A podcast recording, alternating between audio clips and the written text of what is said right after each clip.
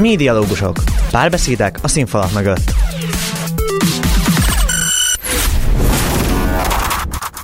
Köszöntöm az első Pesti Egyetemi Rádió hallgatóit, én Mező Dóri vagyok, ez itt a Médialógusok, a Médiatanszék saját podcastja. Ez itt a zenei dupla epizódunk második része, ahol miután az előző epizódból kicsit általánosabban is betekintést nyertünk a zeneiparba, és megtudtuk, milyen munkákat kaphatnak az kommunikációs és média szakemberek, ahhoz képest most a Universal Music Hungary product managere, Bicsérdi Fülöp Eszter fog nekünk interjúzni, aki szintén nem mondja, hogy náluk milyen munkakörök vannak, hogyan lehet azokra jelentkezni. Van egy gyakornoki programuk, amit részletesebben is be fog mutatni, amit mind mindenkinek tudok ajánlani, aki a zeneiparban akar elhelyezkedni kommunikációs és média szakemberként, de abban is nagyobb betekintést nyerhettek, hogy milyen is ez a kiadói munka, mennyire irodai, vagy éppen mennyire mászkálós, vagy akár hogyan válhatok olyan product manageré, mint Bicsardi Fülöp Eszter. Amikor az interjút készítettem, pont meg voltam fázva, szóval nézzétek el nekem, hogyha hallatszódik kicsit a hangomon. Itt van velünk a stúdióba Bicserdi Fülöpeszter. Sziasztok, köszi nagyon a meghívást. Egy korábbi médiatanszéknek adott cikketben nyilatkoztad, hogy mielőtt jelentkeztél a Universal Music Hungary-hez, nem volt zenés tapasztalatod. Miért döntöttél úgy, hogy mégis kipróbálod magad a zeneiparban? Azért, mert ez a terület mindig nagyon vonzott, és viszont soha nem találtam olyan állásajánlatot, ami ehhez kapcsolódott volna. A Facebookon láttam meg az egyik ismerősöm kirakta, hogy erre a pozícióra keresnek embert. Jelentkeztem, és összejött. Igazából nagyon-nagyon sokat járok koncertekre, nagyon szerettem a zenét, nagyon meglepő módon, illetve szerettem volna belátni abba, hogy hogyan működik egy kiadó, hogy hogyan működik maga a zeneipar, és abban az időben pultoztam is egyébként hétvégente a Beaton Döbret nevű klubban, ami azóta sajnos bezárt. Mennyire volt ez nagy váltás neked ilyen munka szempontjából? A HVG kiadónál dolgoztam, viszont ott a konferenciák tartoztak hozzám, tehát a konferencia marketing, az én dolgom volt az, hogy ezek tehát házasak legyenek, igazából ennek a promóciójával. Foglalkoztam, előtte pedig a G Lightingnál dolgoztam, ami pedig ugye lámpákkal foglalkozik, szóval mondhatni, hogy ez egy elég nagy váltás volt, azért is, mert amit a Universalnál csinálok, az nem egy klasszikus marketinges munka, hanem egészen másfajta képességeket igényel. Ez nem igaz, hogy teljesen másfajta, de azért sok minden más, mint egy klasszikus marketinges munkában. Itt főként az a lényeg, én azt gondolom, hogy hogyan tudjuk beosztani az időnket, úgyhogy minden feladatra jusson kapacitásunk, illetve az, hogy hogyan kommunikálunk más emberekkel, azokkal, akikkel együtt dolgozunk. Ha már kommunikálás, ugye te mindig is kommunikációs szakot végeztél, így visszatekintve, hogy érzed, ez elég volt, hogy felkészítsen erre a munkára? Hát önmagában nem, de én azt gondolom, hogy önmagában egy egyetemi képzés alapvetően nem elegendő ahhoz, hogy valaki azonnal a munkaerőpiacon tudjon dolgozni, mint akinek már van bármennyi gyakorlati tapasztalata, szóval hiába vannak a, az egyetemen is gyakorlati órák, hiába tanulunk ezekről nagyon sokat, azért azért a munkatapasztalat, amikor elkezdünk dolgozni, az nagyon-nagyon sokat ad ehhez hozzá, és természetesen ennek egy jó alapot ad egyébként az egyetemi képzés, mint ahogy nekem is jó alapot adott, de arra az évek során rengeteg más dolog rakódott rá a szakmai tapasztalattal. Kell-e akkor egyáltalán egyetemi előképzettség, vagy inkább csinálod és megtanulod műfaj? Szerintem kell hozzá előképzettség, nem is maga a tananyag miatt feltétlenül, hanem amiatt a szemléletmód miatt, amiatt a gondolkodásmód miatt, amiatt a nyitottság miatt igazából, amit például az itteni médiaképzés megad. Szerintem ez nekem nagyon-nagyon sokat segített abban, hogy úgy tudjak teljesíteni a munkahelyeimen, ahogy. Mondtad, hogy a munkát kicsit marketing, kicsit ilyen kommunikáció, mégis milyen munka lehetőségeink vannak egy zenei kiadónál, akár a Universal Music Hungary-nél, hogyha a kommunikációs és média szakemberek vagyunk. Inkább magáról a teljes zeneiparról beszélnék, nem csak egy Persze. kiadóról. Vannak zenekari sajtósok, akik közvetlenül az előadókkal dolgoznak együtt, segítenek nekik abban, hogyha egy-egy új megjelenésük van, az hogyan promózzák, interjúkat szerveznek nekik, stb. Vannak social media menedzserek például, akik a, az előadóknak, vagy a kiadóknak, vagy a szórakozó helyeknek akár a social media felületeivel foglalkoznak, Instagrammal, Facebookkal, ugye most már a TikTok is népszerűbb, ezt próbáljuk egyébként kiadóként mi is minél jobban kihasználni. Ez egy számunkra is teljesen új terület egyelőre. Ezen kívül említettem ugye, hogy vannak nem csak olyan kiadók, zenekarok, hanem hanem vannak rendezvényhelyszínek is, vagy hát klubok. Ugye ezek, ezeknél a helyszíneknél is el lehet helyezkedni kommunikációsként. Ezek mellett koncertpromóterekkel is dolgozhatnak együtt egyébként azok, akik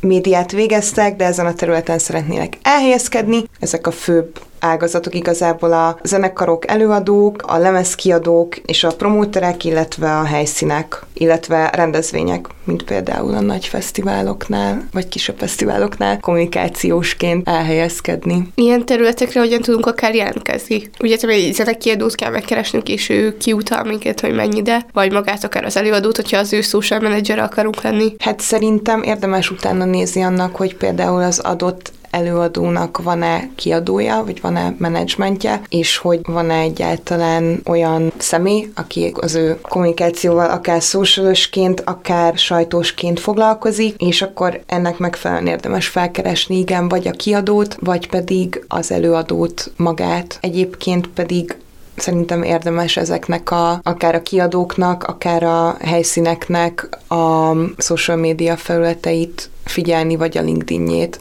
ahova kikerülhetnek még állásajánlatok. De egyébként igen, alapvetően szerintem zenekari sajtósnak például ajánlás alapján, vagy úgy, hogyha te jelentkezel, úgy lehet. Hogyan lehet elérni, hogy ajánljanak? Úgyhogy elkezdesz szépen lassan felkeresni előadókat, vagy más területen sajtózni és kapcsolatokat építeni. Például vannak kifejezetten egyébként zeneipari képzések, például a, akit mondta, hogy Morcú Zsina volt nálatok, ő, ha jól tudom, a zeneipari hivatalnál is dolgozik, vagy dolgozott, illetve van még a majdnem híres roksuli, amik olyan képzések, amik pontosan ebben segítenek azoknak, akik ezen a területen szeretnének elhelyezkedni, hogy nem csak azt tanulhatják meg, nem csak abban nyerhetnek betekintést, hogy hogyan működik ez az iparág, de de én úgy tudom, hogy ezekre megkapcsolatépítési lehetőségek is. Szóval szerintem itt érdemes elkezdeni. Tehát akkor azt javaslod, hogy jól értem, hogy az egyetemen kívül egy ilyen képzést is elvégezzünk. Igen. Visszatérve kicsit erre a sajtózásra, a már hivatkozott cikkben azt is mondtad, hogy ha nincs ilyen fesztivál szezon, vagy hatalmas dömping, ugye te általában ezeket a interjúkat készíted. Hogyan képzeljük el ezek a, olyan interjúk, amik meg is jelennek, vagy inkább kicsit ilyen állásinterjúszerű itt döntitek el, hogy dolgoztok, vagy tovább dolgoztok az előadókkal, esetleg, hogy hogyan segíthettek, hogy kell ezt elképzelni? Ezeket az interjúkat nem mi készítjük, hanem én csak segítek megszervezni őket, tehát ezeket az újságírók készítik. Szóval, amivel én foglalkozom, az a nemzetközi előadóinknak a magyarországi sajtó megjelenései. Ez az én fő feladatom amibe beletartozik az is, hogyha Magyarországon járnak, és hajlandóak interjút adni, vagy most például a COVID ideje alatt rengeteg Zoom interjú is készült, erre most nagyon nagy volt a hajlandóság, akkor ezeket én szervezem le egyrészt a kiadón keresztül, aztán pedig, amikor Magyarországra érkeznek, és nem online zajlik az interjú, akkor a turnémenedzserrel is egyeztetni kell, illetve az újságírókkal is egyeztetni kell, és a helyszínen pedig koordinálni az interjúkat, hogy minden időben lemenjen, mindenki csak annyit beszéljen, amennyit szabad, olyan hosszak legyenek az interjúk, ne legyen csúszás, és hogy minden rendben menjen igazából a helyszínen, és emellett a rendezvény sajtósával is együtt szoktam működni, hiszen hozzájuk is beérkezett interjúigén nem csak hozzánk a kiadóhoz, és ezeket összeszoktuk fésülni, és együtt priorizáljuk őket. Tudatosan a nemzetközi előadókkal akartál dolgozni, vagy kialakult? Igazából erre a pozícióra kerestek munkaerőt, de bár nem dolgozom együtt a hazai előadóinkkal, viszont abból kifolyólag, hogy a Magyarországi Univerzál nem egy hatalmas emberi erőforrással működő szervezet, ezért szerencsére arra is rálátásom van, hogy egyébként a hazai előadónkkal hogyan folyik a közös munka, hogy ennek milyen területei vannak. Ugye te egy product manager vagy. Konkrétan kifejteni, mi a feladat egy product managernek? Fú, elég sok minden.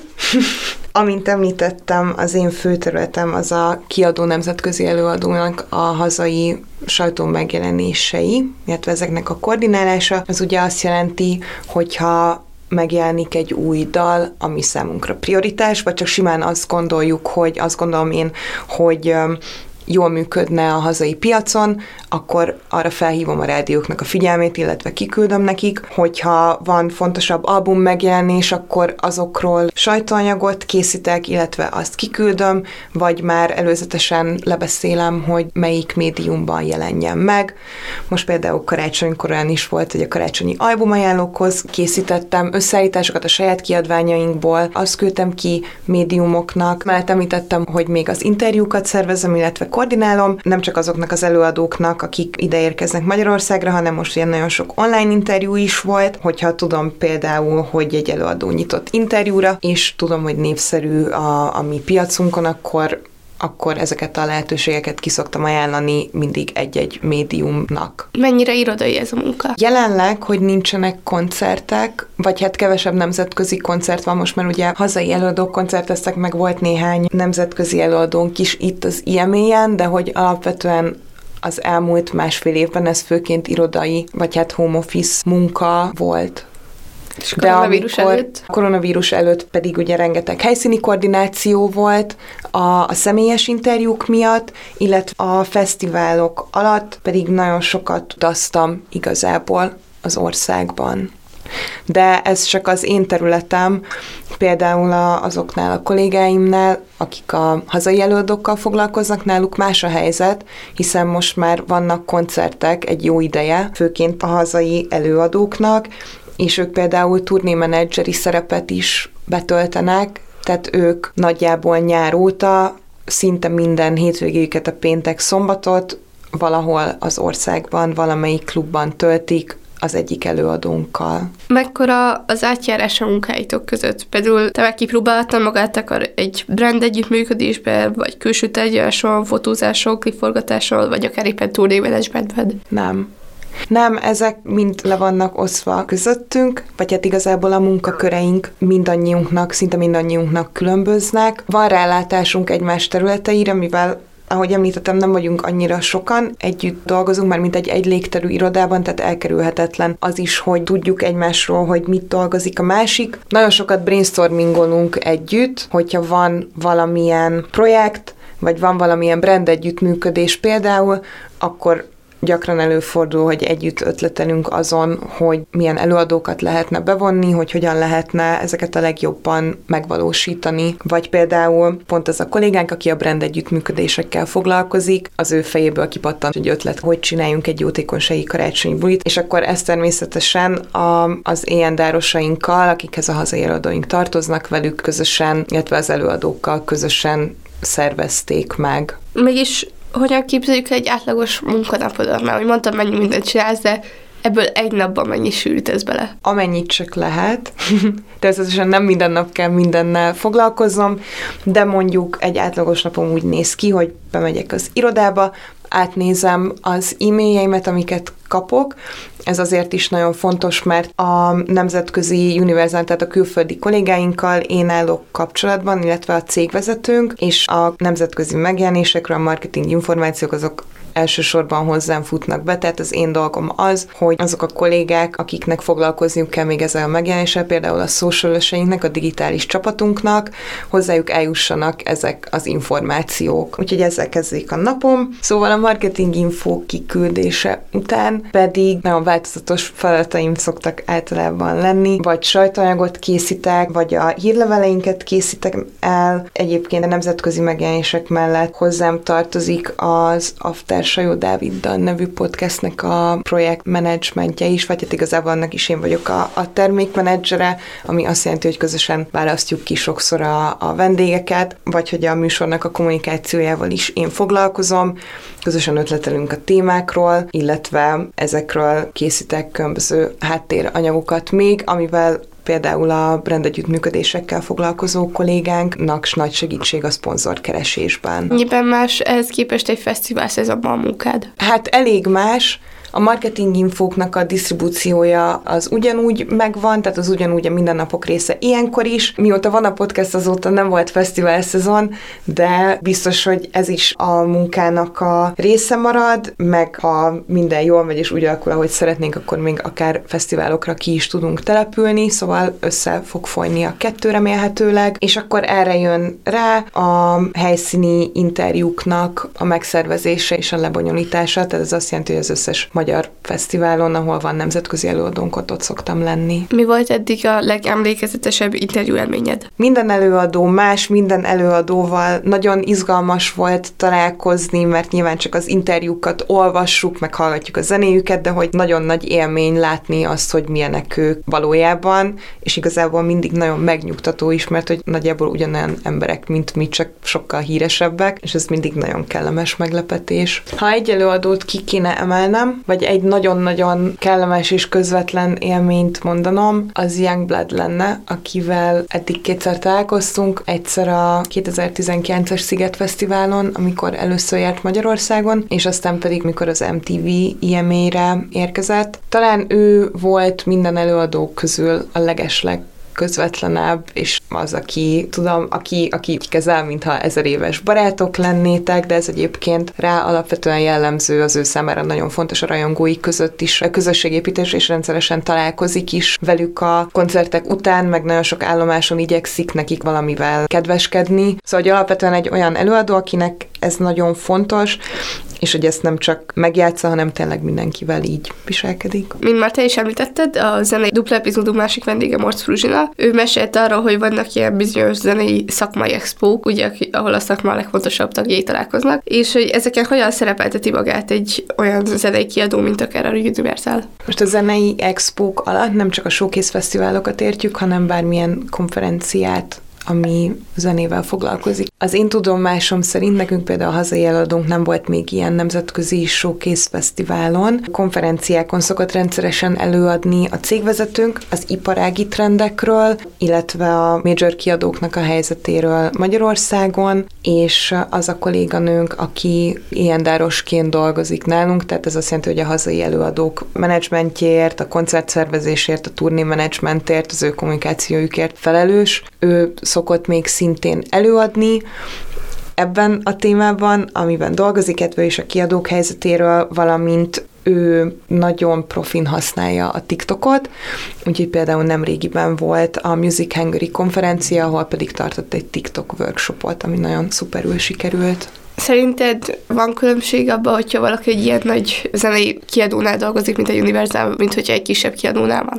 Magyarországon kevésbé van szerintem a munka mennyiségében például különbség, vagy a területek között különbség. Egy olyan országban, ahol nagyobb a, a zenei piac, ott el tudom képzelni, hogy nagyobb különbség van. Magyarországon szerintem ez, ez nem szignifikáns. Annyi talán, de ez nem a munka mennyiségéhez, meg minőségéhez kapcsolódik, hogy például a koronavírus, ami ugye rendkívül megviselte a, a zeneipart, az ránk kisebb hatással volt ilyen szempontból, hiszen mi egy multinak a leányvállalata vagyunk, ezért a mi munkánk jobban biztonságban volt, mint nagyon sok másik zeneipari dolgozói. Hogyha valaki itt akar nálatok dolgozni, hogyan jelentkezhet hozzátok, és mik azok a munkák, amikben legnagyobb szükség van a munkaerőre, így valószínű, hogy hamarabb megkapjuk?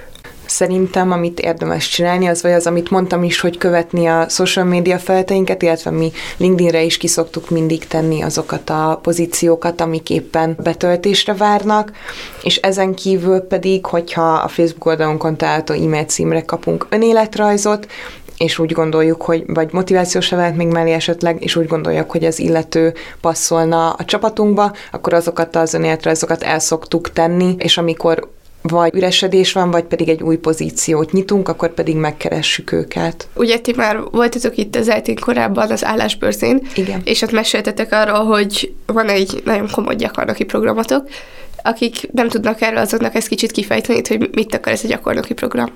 Ahogy említettem még az elején, hogy maga ez a munka sem egy klasszikus marketinges munka, tehát ennek megfelelően a marketing gyakornoki pozíció, bár marketing gyakornoknak hívjuk, de hogy ez sem tipikusan egy marketinges gyakornoki program, Mi nagyon szorosan dolgozunk együtt a gyakornokokkal, az ő munkájuk nagyban segíti a miénket. Riportokat szoktunk tőlük kérni, arról, hogy hogyan teljesítenek a hazai és a nemzetközi előadóink, akár streaming platformokon, akár a rádiókban, segíteni szoktak a sajtóanyagok elkészítésében, van, hogy a social médiába is besegítenek posztolásba, vagy tartalomgyártás, most ez alatt például azt értem, hogy ha esetleg tudnak képet szerkeszteni, vagy videót vágni, akkor ez nekünk nagyon nagy segítség szokott lenni. Sokszor nem nagy munkákban, csak olyanokban, amiket például meg tudunk osztani a social media felületeinken, emellett pedig lehetőség van arra is, hogy a helyszínen segítsenek,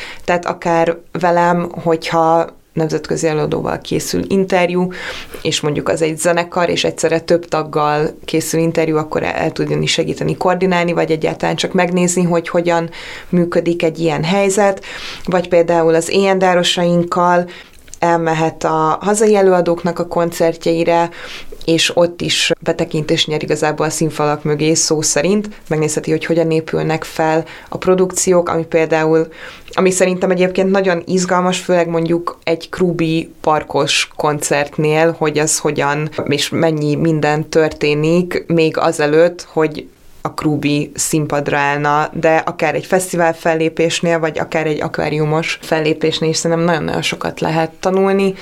Szóval igazából a kérdésre válaszolva, ez, ez a gyakornoki programot azoknak szoktuk ajánlani, akik alapvetően a zeneiparban szeretnének elhelyezkedni, jobban rá szeretnének látni ennek a működésére, és szeretnének kapcsolatokat építeni, és egyébként több olyan kollégánk is van, akik gyakornokként kezdtek a Universalnál. Ha jól emlékszem, elég limitált számú gyakornokot vesztek fel, mekkora a verseny ezért a helyért? Amikor jelenleg gyakornokot kerestünk, most legutóbb, akkor nagyjából 20-25 jelentkezést kaptunk, és közülük választottunk egy gyakornokot. Milyen hosszú ideig tart ez a gyakornoki program? Minimum három hónap szokott lenni, és ezt közös megegyezés alapján meghosszabbíthatjuk, általában három havonta szoktuk, tehát fél évre, kilenc hónapra, körülbelül így. És mennyire lehet ezt egyetem mellett is csinálni? Ezt főleg azoknak ajánljuk, akiknek már kevés órájuk van, vagy csak a szakmai gyakorlatuk van hátra, mert alapvetően mi hétfőtől péntekig számítunk a, a gyakornokokra teljes munkaidőben.